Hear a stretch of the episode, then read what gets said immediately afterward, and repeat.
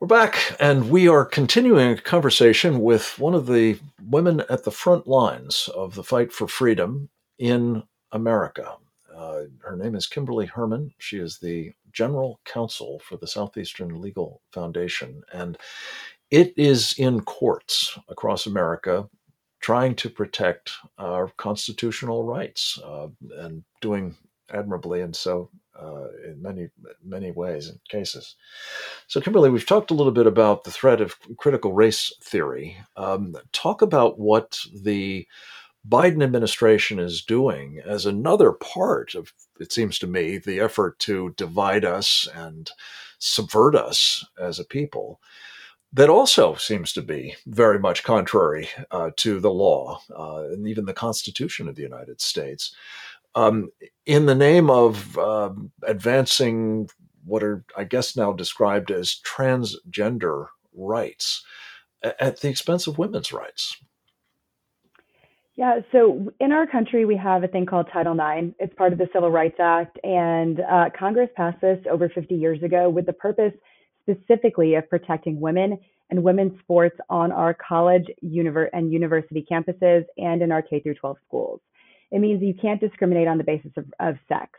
And what they're doing is they're redefining what the word sex means.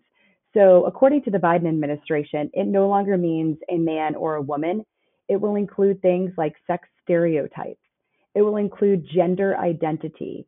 It will include sexual orientation, largely things that did not, uh, they certainly did not exist as terms back in the 70s.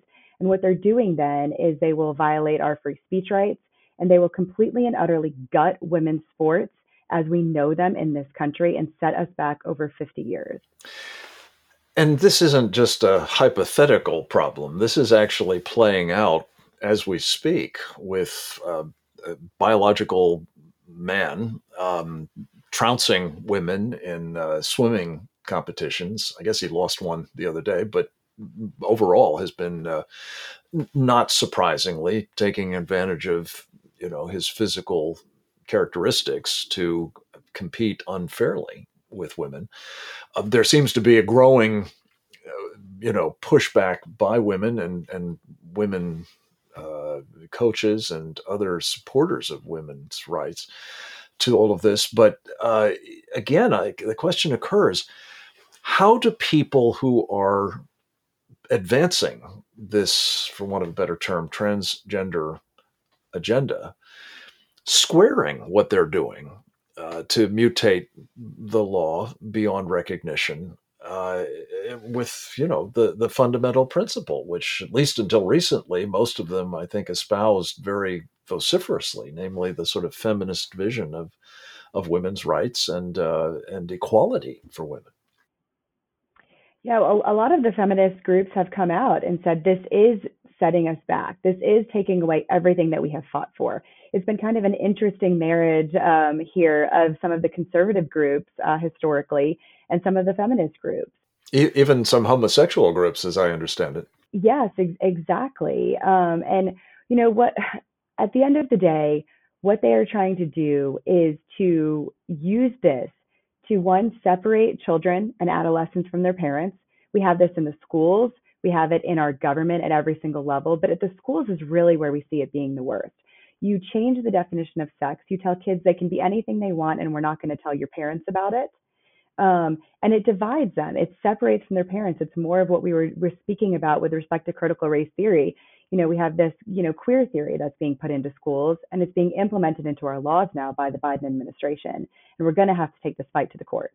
And again, I, I'm just mystified by how the Biden administration you know justifies this uh, other than just a simple pander to one particularly vocal and and I guess influential you know uh, constituent group within their uh, their their uh, coalition. But when you go to the courts um, how is how are you faring there? Have you have you had any cases actually you know get a judgment from a, a court so far we're at the beginning of the stages um, in the fight against the Biden administration's changes to Title IX. Uh, we sent a letter last week to the Department of Education with 25 other groups telling them don't make these changes, but now they're going to go through the rulemaking process. And we're probably about a year away from actually being able to file our first lawsuit on this, but we are going to work every step along the way through the rulemaking process to get in front of them, to get out there, and to educate the American public. They need to know what's happening. On day one of his administration, Biden signed an executive order changing the definition of sex across many, many agencies.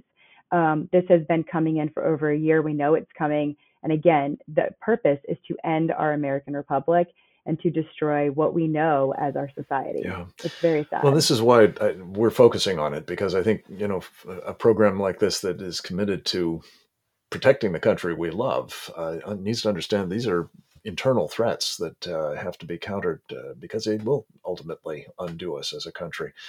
Um, it, it, raises a, a, question that I, I, is a little bit more uh, abstract, but I appreciate your thoughts on it.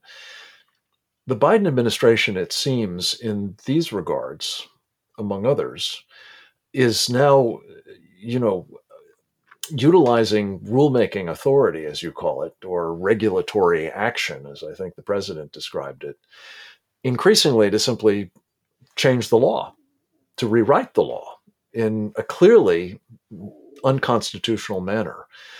To what extent does that feature in your arguments in court, or will it, do you think?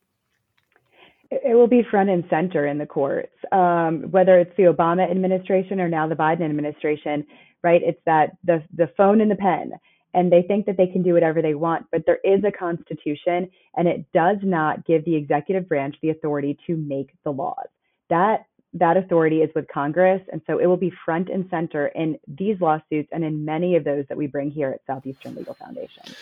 Well, again, God bless you in this important work. And I hope that, um, uh, Kimberly Hermann, you will not only succeed at it, but you will also come back to us with updates on how it's going. And in both of these important battle spaces, uh, it's it's vital that you prevail. So uh, do do carry on and uh, and keep us posted. Thanks to the rest of you for joining us for this edition of Securing America. I hope you feel better equipped to join us in doing just that. For more on what you can do, how you can help, I hope that you'll turn to securingamerica.tv. Also, follow me at Frank Gaffney on all the platforms. And then, as always, go forth and multiply.